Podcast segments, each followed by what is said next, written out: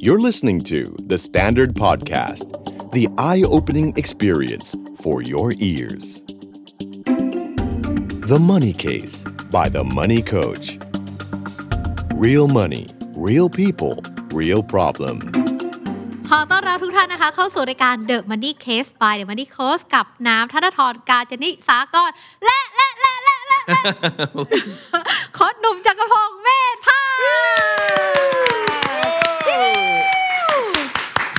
โปรดิวเซอร์ฮะผมเริ่มปวดหัวกับ voice over เออนะฮะหลาเอ้ากหลายมาหลากหลายนะฮะใครที่ชอบนะฟังเรื่องราวทางการเงินค่ะบางเรื่องก็อาจจะเป็นปัญหาที่เราอาจจะเคยเจออกำลังเจอ หรือบางทียังไม่เคยเจอก็ฟังไว้เป็น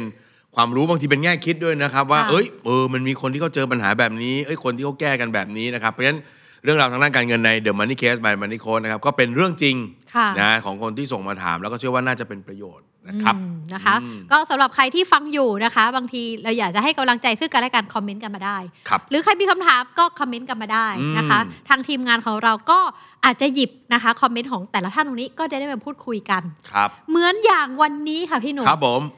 คนนี้เนี่ยนะบอกเลยนะเห็นนะอืมเห็นคอมเมนต์คนนี้แล้วนะอ่าเขาพิมพ์มาหนึ่งประโยคครับ แต่ทีมงานเราเนี่ยเก่งมากเลยก็เลยหยิบหนึ่งประโยคตรงเนี้ยมาแตกประเด็นแล้วก็จะได้พูดคุยกัน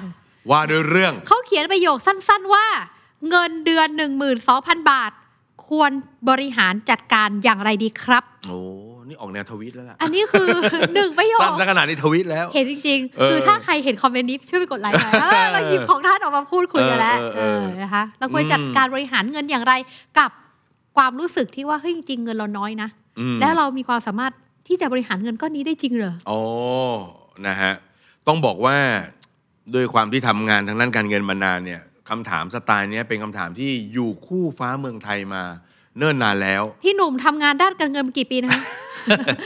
เออจะ 20 ละ20 ปีเจอมาตลอดครับผม20เออปีมัเลนยมันก็จะเป็นตัวเลขที่เปลี่ยนไปตามแต่ละช่วงเวลาอ๋ออ่าถ้าเป็นยุคก่อนๆก็เงินเดือน 9,000 จะอยู่ยังไงกันฮึอะไรอย่างเงี้ยอ๋ออ่อ่าก็จะขยับเพิ่มขึ้นมาไปเรื่อยๆแปดพันเก้าพันเพิ่มขึ้นมาเรื่อยๆ แล้วก็น่าจะเป็น topic ที่มีการ เรียกว่าถกเถีดิยสงคัตกันถกค่ะเถียงกันเยอะมากนะฮะอาจจะไม่ใช่ตัวเลขหมื่นสองที่เจอเยอะคือเงินเดือนหมื่นห้าใช้ยังไงให้พอค่ะอะไรอย่างเงี้ยนะครับอะฝั่งที่เขารู้สึกว่าค่าครองชีพในชีวิตฉันมันสูงมากนะ แล้วบวกตัวเลขบวกกี่รอบก็ไม่มีอะไรแปลกปลอมอืมมันก็ไม่พอค่ะนะฮะในขณะที่บางคนก็อะมาเขียนตัวเลขส่งตัวเองโชว์กลับเข้าไป ว่านี่ว่ารายรับรายจ่ายของเราเป็นแบบนี้ทำไมหมื่นห้าจะไม่พออ่านะแล้วบางทีก็ยังไป เออเขาเรียกนะสำทับออกแนวแขวะนิดหน่อยนึกออกไหมฮะ ถ้าใช้เป็นอะยังไงก็พอโอ้โหนี่อะไรแบบเนี้ยแล้วก็เกิดการถกเถียงกัน หรือถ้าเกิดเป็นคนรุ่นเก่า อย่างเช่นรุ่นพวกพี่เนี่ย หลงเข้าไป หลงเข้าไปในการเอ่อดิสไปคอมคัเมสนต์อภิปรายตรงเนี้ยก็จะเขียนประมาณว่า ถ้าเป็นรุ่นผมแล้วครับสตาร์ทเงินเดือนแปดพันก็ยังอยู่กันได้เลย อะไรอย่างเงี้ยโอ้มีลูกด้วยเอออันนี้ออกแนวหลงหลายยุคอย่างอันนี้ออกแนวหลงยุคเออนะ ต้องบอกอย่างนี้ เรื่องหนึ่งที่พี่อยากจะบอกก่อนเลยก็คือว่าเรื่องแบบเนี้ยไม่ต้องไปถกไปเถียงกันนะฮะอาจจะแลกเปลี่ยนกันได้นะแต่ว่าอย่าไปถึงขั้นโอ้ยโมโห อีกฝั่งหนึ่งว่าทำไมอย่างงู้นอย่างนี้อย่างนั้นแล้วก็ลุกลามบานปลาย คือต้องบอกว่าการเงินส่วนบุคคลเนี่ย ขีดเส้นใต้คำนี้เลยมันเป็นเรื่องส่วนบุคคลอืมนะฮะเพราะฉะนั้นในชีวิตคนเราเนี่ยในแต่ละวันในแต่ละเดือนเนี่ย เราจะมีชุดข้อมูลชุดตัวเลขทางการเงิน2ชุดมีก็อะไรคือบ้างรายรับอ่า กับรายจ่ายค่ะถูกไหมซึ่งถ้าเราเอาประเด็นขึ้นมาตั้งว่า เงินเดือนหมื่นสองใช้ยังไงให้พอหมื่นห้าใช้ยังไงให้พอมันคือการโฟกัสที่ชุดรายรับอ่าถูกไหมซึ่งคนที่มีรายจ่ายต่าง ๆ กันเนี่ยก็มาถกเถียงกันคนที่เอ่อรับหมื่นสองใช้แปดพันก็จะบอกว่าง่ายมากหมูมากทำไมมันจะไม่พอ เนอะอยู่ที่เรารู้จักใช้รู้จักอะไรต่างเก็บโอ้เพิ่มนู่นนี่โอ้นั่นมาหลักการใหญ่โตเชียว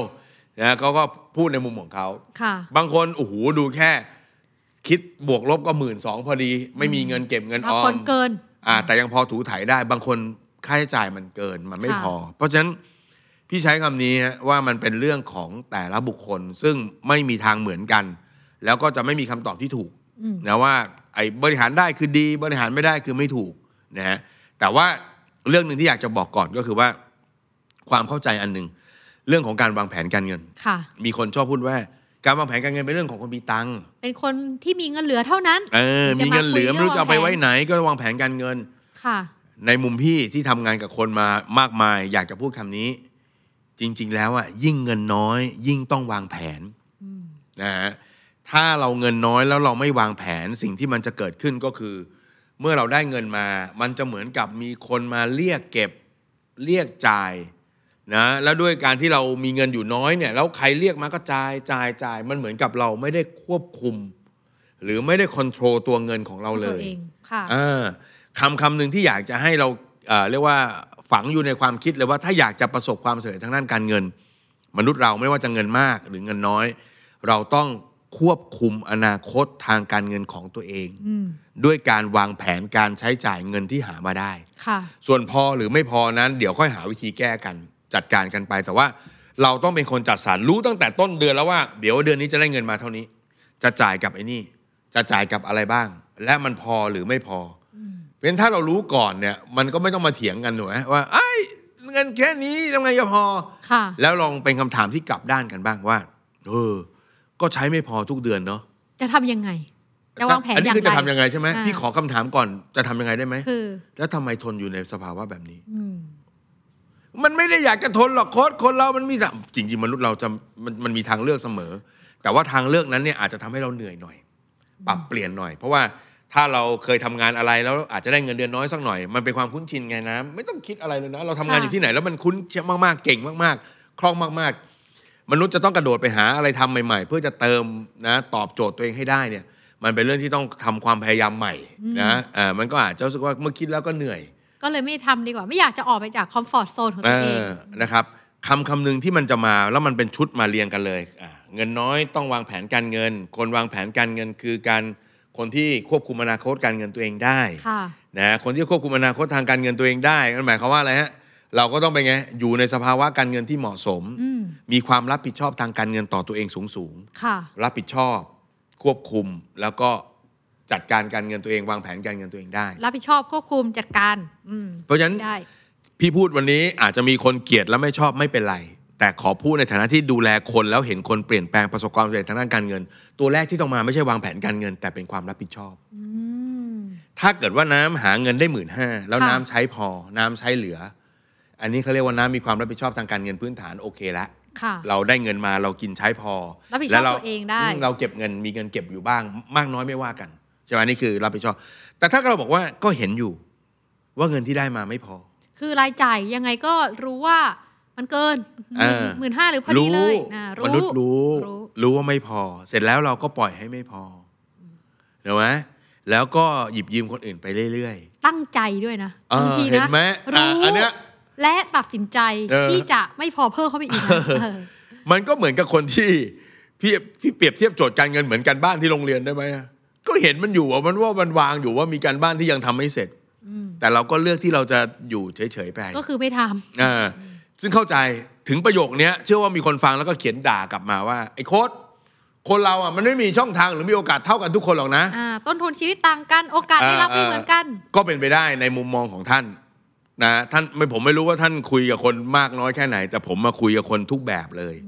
เนะวันนี้เนี่ยถ้าเกิดว่ามีคนคนหนึ่งไปรับจ้าง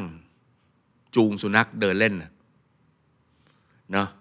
รับจ้างเก็บขยะ เก็บค่ะเอ่อเก็บขี้หมานี่ผมขอค่ะพูดคำแบบนี้เลยนะ ก็ยังสร้างรายได้ได้เนาะ เก็บขยะหรืออะไรอย่างงี้ใช่ไหมคะใช่ไหมอืมทุกอาไม่ชีพรู้อะเอางี้ทุกอาชีพแล้วกัเออไม่ไม่ก็สาารถไม่ได้ไม่ได้ดูสร้างถูกรายดูแคลนอาชีพอืมแต่เราบอกว่าเอ้ยเรื่องที่รู้สึกว่าอืมเรื่องที่ไม่มีใครทำอะมันก็สามารถทำเป็นเงินได้เนาะ ใช่ เออใช่ไหมที่เรารู้สึกว่ามันอยู่ที่ว่าเราจะออกจากมุมคิดนั้นหรือเปล่า ไม่ได้บอกว่าเรื่องนี้เป็นเรื่องของของสองสิ่งที่พี่คิดนะ แต่ว่าเป็นเป็นสิ่งที่พี่เห็นคนที่เขาการเงินน้อยๆเขาแก้ปัญหาอืมอ่าอย่างเช่นเคสหนึ่งที่พี่เคยทำแล้วก็เคยเล่าในเดอะมันนี่เคสด้วยก็คือ เป็นหนี้อะติดลบเงินเดือนโอนเข้าบัญชี 17 บาทอย่างเงี้ย พี่ไม่ได้เป็นคนช่วยเขานะ ว่าทำอันนั้นสิทำอันนี้สิเพราะพี่ไม่มีสิทธิ์ไปคิดแทนเขาว่าเขาควรจะทำอะไร เขาน่าจะรู้ว่าเขาเขาต้องศึกษาแล้วก็อะไรที่เหมาะกับเขาอืมสุดท้าย เขาไปดูคลิป YouTube อะแล้วก็เจอวิธีทำเต้าหวยนมสดอืมนะครับ เงินไม่มีนะค่ะเงินไม่มียกมือไหว้ขอเงินเพื่อนอะอืมครั้งสุดท้ายขอให้ช่วย เพื่อนตกใจเลยเฮ้ยไหว้ทำไม ไม่ต้องไหว้ขอยืมห้าร้อยและสัญญาว่ายังไงก็จะคืนห้าร้อยบาทเนี่ยเขาก็เอาเงินไปทำเต้าหู้นมสดชุดแรก แล้วก็ขาย คนที่เป็นอันนี้ไม่ต้องบอกว่าเงินไม่พอใช้นะนี่คือติดลบหนักๆเลยนะค่ะ คนที่เราเงินไม่พอใช้อะครับ แล้วเราไปหยิบยืมคนอื่นเนอะพี่เคยเป็นหนี้หนัก ขอยืมเงินคนอื่น อยากจะบอกเลยว่า คนที่เป็นเจ้าหนี้ถ้าเพื่อนโทรไปอย่าไปว่าเขาเลยนะครับค่ะ เขาเสียศักดิ์ศรีตั้งแต่หยิบโทรศัพท์โทรยืมเงินท่านละ อืมแต่สิ่งที่คนคนนี้ทำคือไม่เลือกของเงิน แต่เลือกทำของขายเนอะแล้วด้วยความที่ เขาคนเนี้ยเป็นคนที่น่ารักคนหนึ่งอะนะสังเกตได้เลยว่าใครที่มีปัญหาในชีวิตแล้วตั้งใจจะสู้ทำงานแลกเงินเนี่ยแล้วถ้ามีคนรอบๆ ช่วยท่านน่ะซื้อของท่านกระปุกละ 20 25 บาท ให้รู้ไว้เลยว่า ที่ผ่านมาคุณแค่จน คุณแค่เงินไม่พอ แต่ที่ผ่านมาคุณเป็นคนน่ารัก ในแบบที่คนทุกคนเห็นแล้วว่าเมื่อคุณตั้งใจจะทำอะไร เขาจะช่วยคุณ มันจะเป็นความภูมิใจในชีวิตอย่างหนึ่งที่ทำให้คุณรู้สึกว่า เนี่ยหนูไหมค่ะเออเพราะฉะนั้น คนคนนี้สุดท้ายเขาก็ทำแล้วก็มีกำลังใจ เพราะว่าคนคนอื่นเขาบอกว่าอู้ถ้าให้ยืม 500อะไม่อยากให้ แต่ถ้าบอกว่าซื้อของ 20-40 บาทแลกกับของเขาโอเคอืมถูกไหมฮะเออเรากำลังหยิบยื่นความช่วยเหลือเขาในอีกรูปแบบหนึ่งเพราะว่ามันแลกของกัน แล้วก็มันเป็นการทำให้คนคนนี้รู้สึกมีคุณค่าด้วยค่ะเออพอเริ่มทำได้ใช่ไหมเขาก็เริ่มทำมากขึ้น เอาเอาเอาโต๊ะพับไปวางไว้อยู่ตรงทางเดินอืมทนคนไข้ไปมาตอนที่ออกจากเวรน่ะก็เอามาวาง เขาเป็นพยาบาลวางแล้วก็ขาย จากนั้นมนุษย์เรามันก็จะเริ่มเห็นช่องทางนะว่าเอ๊ะทำไมวันเสาร์อาทิตย์ทำไมโรงพยาบาลไม่มีขายข้าวล่ะเนอะคนไข้ก็เยอะแยะก็เลยทำข้าวกล่องมาขายอ่าก็ต่อเอายอเริ่ดมอีกเออเริ่มทุนเรื่องกำไรมันก็คิดต่อไป เพราะฉะนั้นเวลาเราบอกว่าเงินไม่พอแก้ยังไงอะไรเงี้ยค่ะมันไม่มีทางที่คนคนคนอื่นจะแนะนำเราได้ เพราะว่าปูมหลังประสบการณ์ ทักษะ ความรู้ความสามารถมันมีความแตกต่าง ไม่ได้บอกว่าใครดีกว่าสูงส่งกว่า แต่มันคือแง่มุมที่แต่ละคนจะไปหาช่องทางตัวเองมันไม่เหมือนกันอืมงั้นพี่ถึงบอกว่าความรับผิดชอบมันคือเรื่องใหญ่อันดับที่หนึ่งเลยว่า เอ๊ะ ถ้าเงินเราไม่พอทุกเดือน ถ้าเราอยู่เฉย ก็เหมือนกับเด็กที่วางโจทย์การบ้านทิ้งไว้ถูกไหมฮะ แล้วไม่ได้ตอนเช้าพรุ่งนี้ไม่ได้ไปลอกเพื่อนส่งด้วยนะ ไม่เล่นไม่ทำไม่ส่งครูเลยอะอ่าแล้วปัญหานั้นมันก็จะทับถมทับถมทับถมค่ะความแย่ที่สุด ของการที่เราไม่บริหารเงินคือ ถ้าการเงินเราติดลบการเงินเราไม่เพียงพอเนี่ยเงินแรก ๆ จะทำร้ายกระเป๋าสตางค์ของตัวเราเองคนเดียวเงินไม่เลยนะพอใช้านานเข้าไปจะเริ่มไปกดความภูมิใจในตัวเอง ลองใช้ชีวิตโดยไม่เหลือบมองใครไม่ได้หรอกครับ ใช่ไหมเราก็มีเหลือบมองคนโซเชียลมีเดียก็เห็นว่าเฮ้ยเขาเติบโตกันแล้วเรายังไงล่ะ ใช่ไหมฮะพอมันกดความภูมิใจไปนานๆปุ๊บมันจะไปกำไปกดถูกสิ่งหนึ่งคือความมั่นใจความเชื่อมั่น ในตัวเอง คนกลุ่มนี้ดูง่าย พูดอะไรเขาก็ไม่ได้อะไม่มีทำไม่ได้ นู่นนี่นั่นมีข้ออ้างเต็มไปหมด เพราะฉะนั้นโจทย์ของคนที่เงินเดือนหมื่นสองหมื่นห้าสิ่งแรกที่อยากจะบอกคือไม่ต้องทะเลาะกัน ทุกคนมีหน้าที่ดูแลการเงินตัวเองเออมีหน้าที่รับผิดชอบเองค่ะควบคุมอนาคตการเงินตัวเอง แล้วก็วางแผนการเงินตัวเอง ถ้าการเงินพอยกไปเราไม่พูดไม่ต้องพูดถึง ทีนี้ถ้าเกิดไม่พอนะครับ หรือทำยังไงให้พอตั้งโจทย์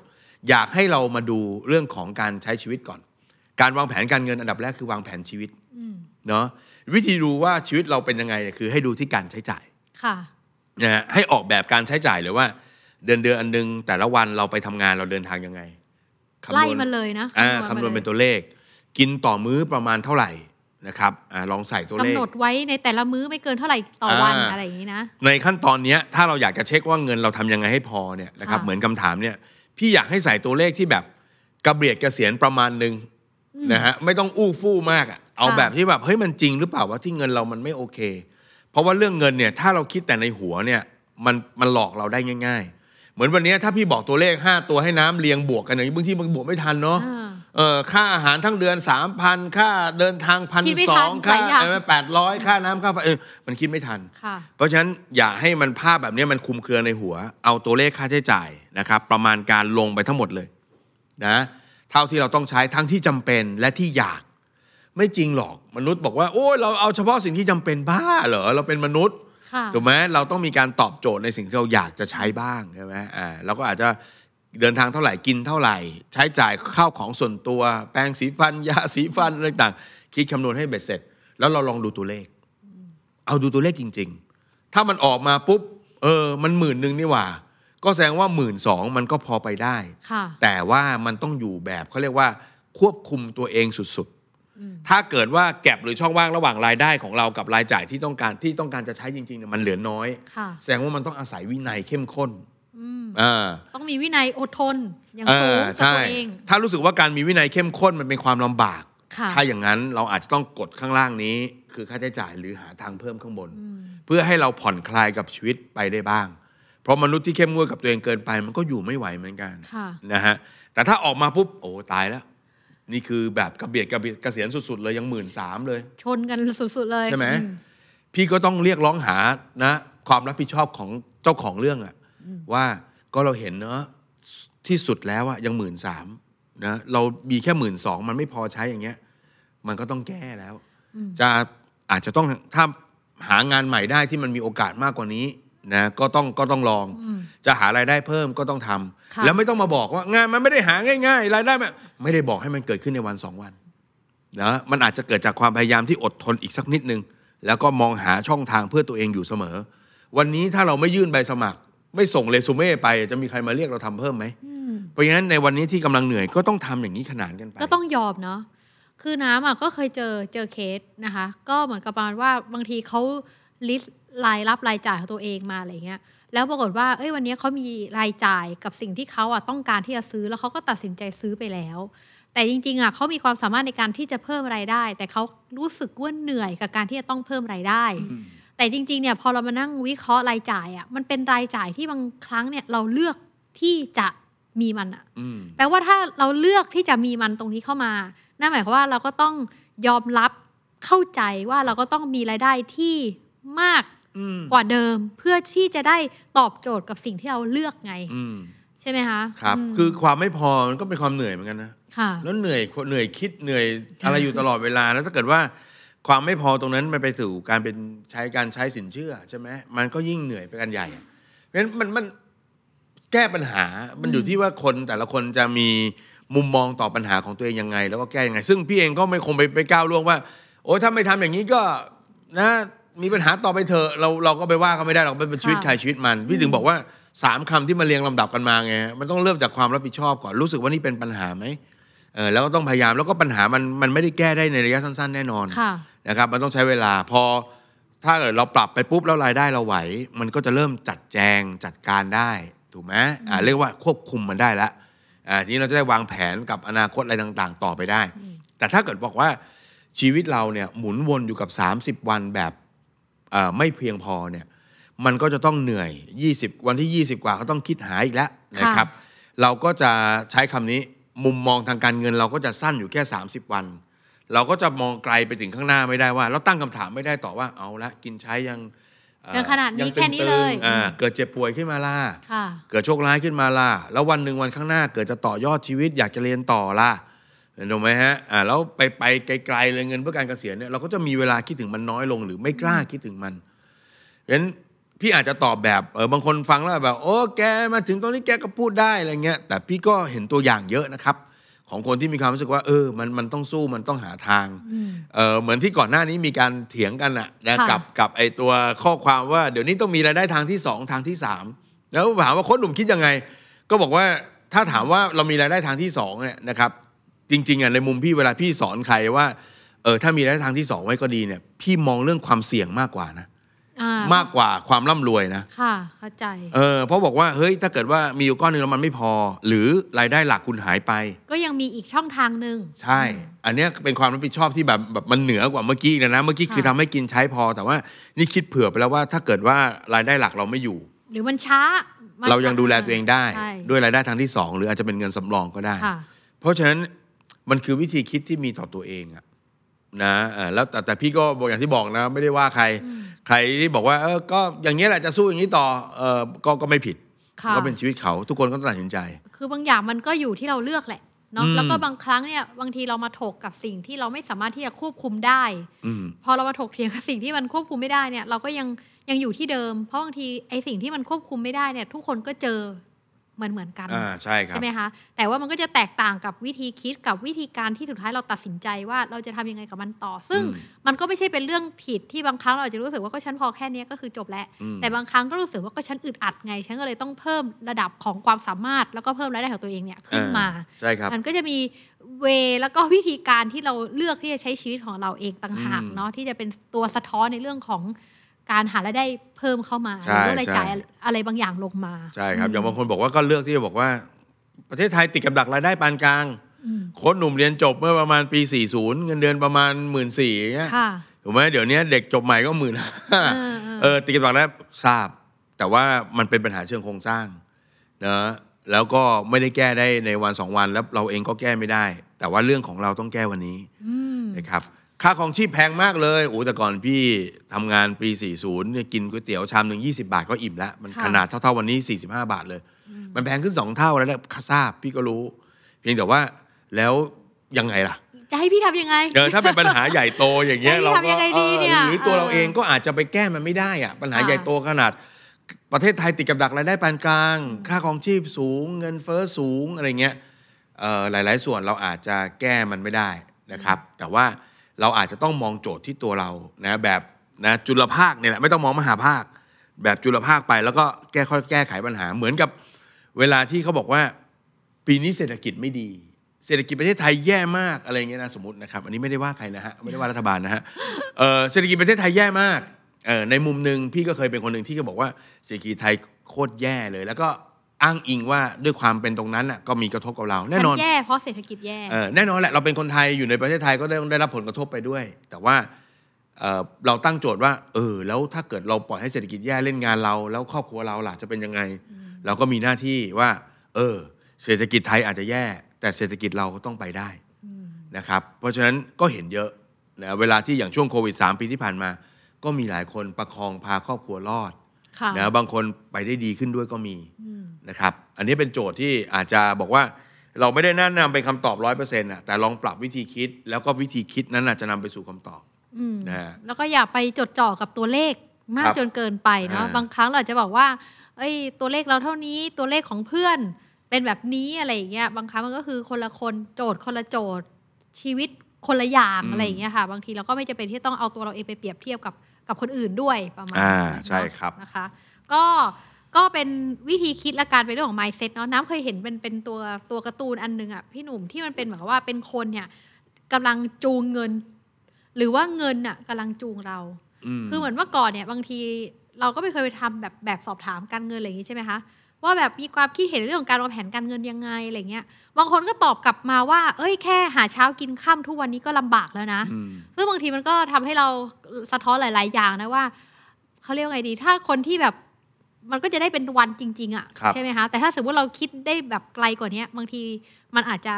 มันมันจะขยายขอบเขตเราไปได้อะค่ะเออหรือบางทีเราบอกว่าเฮ้ยการหาเช้ากินข้ามมันไม่ได้ผิด ใช่ไหมคะบางทีใช้ชีวิตในแต่ละวันมันก็มีความสุขดี แต่ว่าอืจมริงๆ บางครั้งการใช้ชีวิตในเรื่องการเงินตัวเองก็ต้องไม่ประมาทด้วยเช่นเดียวกันอ่าอืมนะครับพูดอันนี้ให้ฟังนิดนึงนะครับในฐานะที่เป็นคนที่เคยก็เคยเงินไม่พอ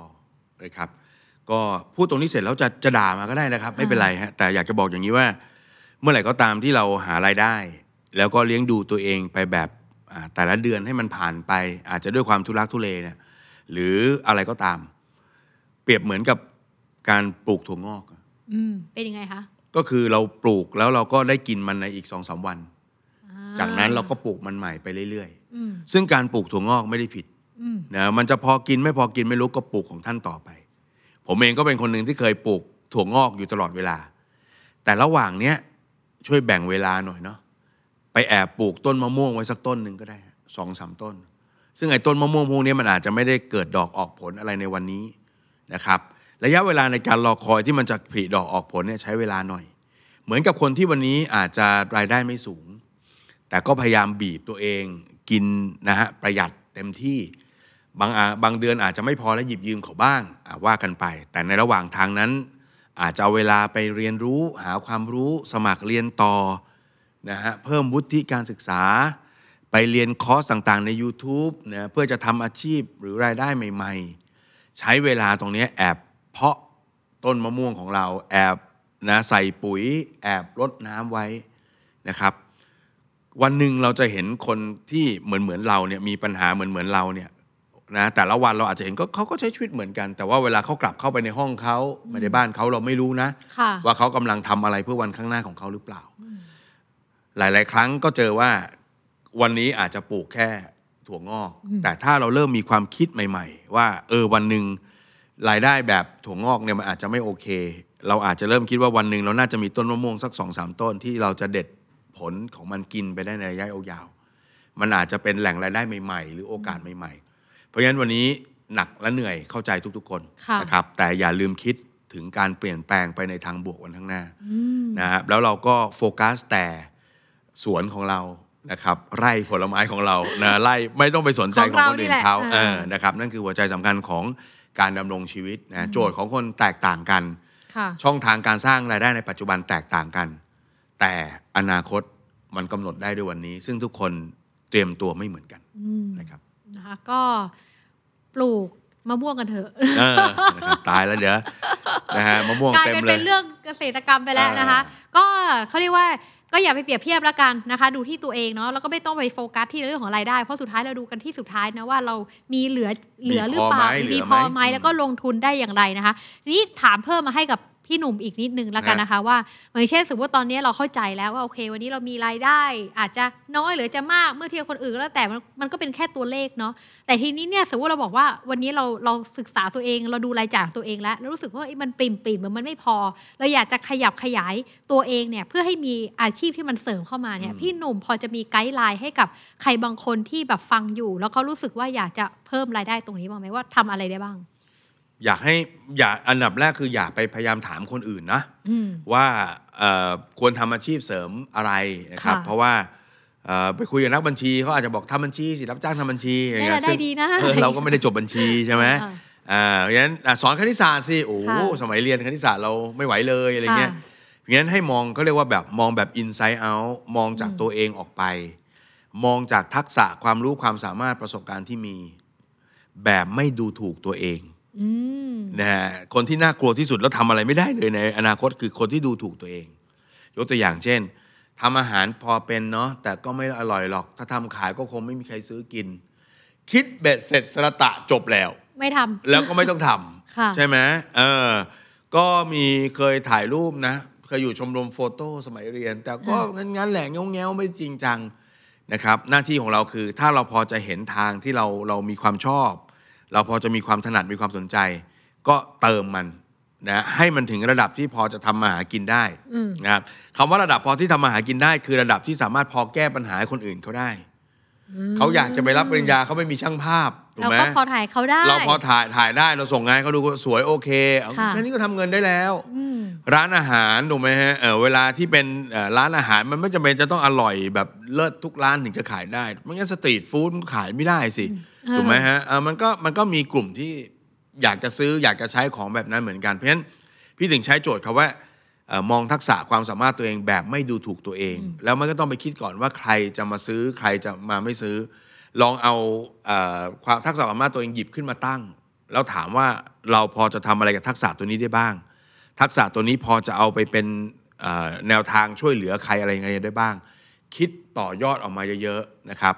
จากนั้นพอเราได้แนวทางแล้วว่าอยากจะทำอะไร ให้พยายามขยายเสียงโทรโขงพูดผ่านโทรโขงให้คนเห็นคนได้ยินอ่าก็คือทำการตลาดของตัวเอง ใช่ อย่างค่ะเช่นอะสมมุติว่าเราทำบัญชีเป็นนะฮะการเงินมันตึงๆ แย่ๆ ก็อย่าใช้ Facebook เพื่อการบ่นเนาะชีวิตมันลำบากมันไม่ง่ายเหมือนที่คิดไว้ อยู่ไปทำไมเหนื่อยเหลือเกินถูกไหมฮะ อันนี้คือใช้เพื่อระบายเฉยค่ะๆเราลองเปลี่ยนว่าเพื่อนเพื่อนคนไหน มีเอ่อบริษัทที่เขาอยากหาคนทำบัญชีให้แจ้งหน่อยนะคะ ตอนนี้อะกำลังทำหาช่องทางรายได้ที่สองเพราะว่าเงินไม่ค่อยพอใช้เขียนไปได้ตรง ๆเลยอืมเมื่อเทียบกับการไปขอยืมเงินเพื่อนอะมันแตกต่างกันนะกับมีปัญหาแล้วบอกให้เพื่อนช่วยหางานให้ แบบนี้เขายินดีช่วยมากกว่าอีกอืมนะฮะแล้วก็พอเวลาเห็นนะคนที่นะด้วยความที่เรา ถ้าเราเป็นคนน่ารักมีเพื่อนฝูงมีอะไรต่างๆเนี่ยมันก็มีโอกาสที่เราจะไปต่อได้อืม นะครับเพราะฉะนั้นหยิบทักษะความสามารถคิดขึ้นมาให้ออกว่าเราจะช่วยคนอื่นยังไง แล้วก็พูดกระจายเสียงออกไปให้คนรับรู้เยอะๆนะครับมันก็จะเป็นโอกาสอืมนะฮะนะคะก็อืมหาช่องทางของตัวเองนะคะ แล้วก็เพิ่มทักษะของตัวเองเนาะครับทีนี้พี่หนุ่มสมมุติว่าอันนี้ขอเป็นสุดท้ายแล้วสมมุตินะว่าเฮ้ยวันนี้เราเป็นคนที่มีรายได้น้อยนะแล้วก็รายจ่ายก็แบบก็เยอะด้วยนะ แล้วเราก็รู้สึกว่ามันมีจุดไหนที่มันทำให้เราตัดสินใจว่า เอ้ย อันนี้เราควรยืมอะอืม ถ้าเกิดว่าเอ่อประเมินแล้วเนี่ยอยากให้ประเมินอย่างนี้ก่อนนะครับ อยากให้กลับไปมองที่รายจ่ายเหมือนเดิม ว่ามันมีรายจ่ายไหนไหมซึ่งมันอาจจะมีความจำเป็นอืมแต่ว่า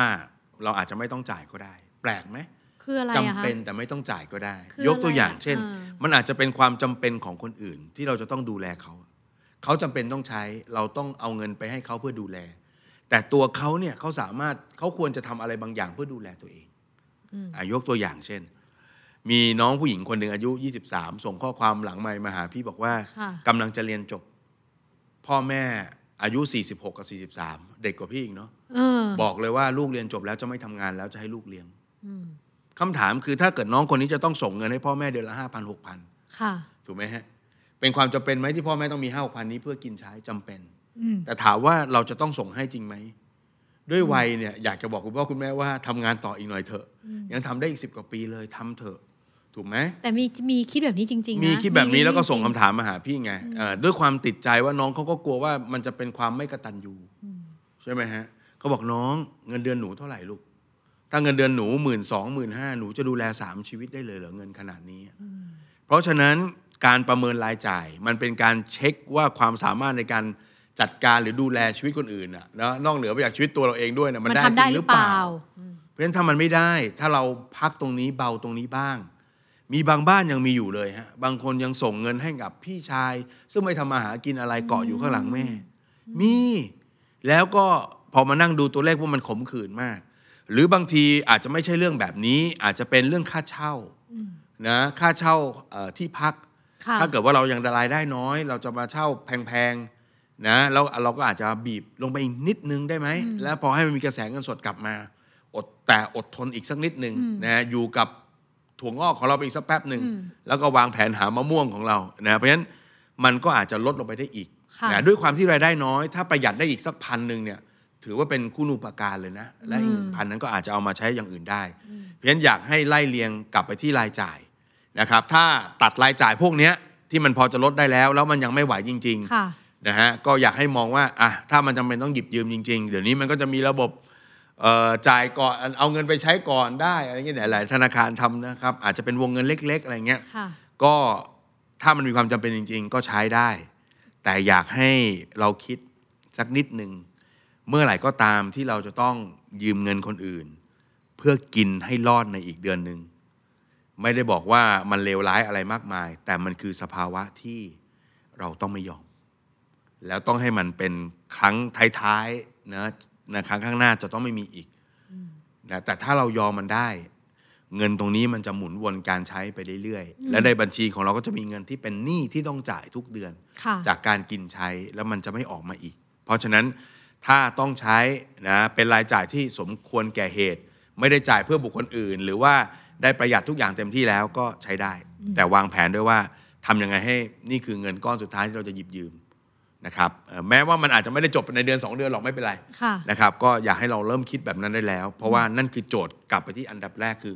ความรับผิดชอบต่อตัวเองอืมเราจะปล่อยให้ชีวิตที่เกิดขึ้นมาหนึ่งชีวิต เป็นแบบนี้จริงหรือเปล่าอืมนะครับ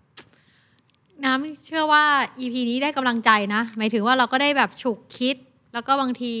คำว่ารายได้น้อยมันอาจจะเป็นแค่เราแหละ ที่ที่คิดที่คิดเองอะไรอย่างเงี้ยคหรับมายถึงว่าอาจจะในคิดตรงส่วนนั้นเองอะไรเงี้ยเราอาจจะต้องปรับเปลี่ยนวิธีคิดเนาะอืมว่าเอ้ยบางทีรายได้น้อย เราอาจจะคิดว่าเงินกำลังควบคุมเรา แต่ว่าจริง ๆ เราสามารถที่จะควบคุมมันได้ แล้วก็ไม่ว่าจะรายได้เยอะหรือรายได้น้อยก็แล้วแต่เนี่ยจริง ๆ เราก็มีความสามารถในการที่จะบริหารเงินได้นะคะบางทีเราอาจจะใช้ชีวิตด้วยการเราอาจจะมี mindset ที่เอ้ยหาเช้ากินข้ามปลูกถั่วงอกไปอยู่ แต่ก็อย่าลืมที่จะคิดเผื่ออนาคตด้วยนะคะเพราะชีวิตบางครั้งเราก็ ต้องไม่ประมาทกับมัน แล้วก็เรื่องการเงินของเราการใช้ชีวิตของเรามันก็ยังอีกยาวนานอืมเนาะนะนะครัคะบก็วางแผนกันให้ดีๆนะคะ ก็หรือสำหรับใครนะคะที่มีไอเดียเนาะในการบริหารจัดการหรือมี mindset ต่างๆ ที่อยากจะแชร์ ก็สามารถที่จะมาคอมเมนต์กันได้นะคะ เพื่อจะได้เป็นกำลังใจซึ่งกันและกัน แล้วก็เผลอๆก็อาจจะเป็นไอเดียในการที่จะหารายได้เพิ่มนะคะอืมให้กับหลาย ๆ คนที่อาจจะฟัง EP นี้อยู่แล้วก็ติดตามพวกเราอยู่ก็ได้นะคะ ก็สำหรับ EP วันนี้นะคะ ก็ต้องขอลาไปก่อนนะคะแต่ทุกท่านก็สามารถติดตามพวกเราได้ใหม่นะคะ ในรายการ The Money Case by The Money Coach นะคะ กับทาง YouTube นะคะครับหรือสำหรับใครที่อยากจะฟังเสียงนะคะ ฟังแล้วปุ๊บฮึกเหิม หรือฟังฟังแล้วจะแบบอยากออกไปทำงานนะคะ ก็สามารถฟังได้ช่องทางไหนบ้างคะอ๋พี่อหนุ่มนะครับแหมใน Google Podcast มี Apple อืม Podcast มีนะครับ Spotify ก็มีหรือ จะติดตาม Facebook Twitter ของ The อ่า Standard Podcast ใช่ก็ได้นะนะครับ ก็ไม่ได้มีแต่รายการเราด้วยนะอืมอุ้ยมีทุกแง่ทุกมุมนะครับ ฟังครบชีวิตมีความสุขทุกด้านอ่าครบถ้วนครับนะคะก็สำหรับ EP นี้ก็ต้องลาไปก่อนนะคะ ขอเป็นกำลังใจให้กับทุกท่านนะคะ แล้วเจอกันใหม่ตอนหน้าสำหรับวันนี้ก็ต้องลาไปก่อน สวัสดีค่ะ ยินดีครับ สวัสดีครับ ติดตามทุกรายการของ The Standard Podcast ได้ที่ Apple Podcast Spotify b l o g d i t และ YouTube The Standard Podcast Eye Opening for your ears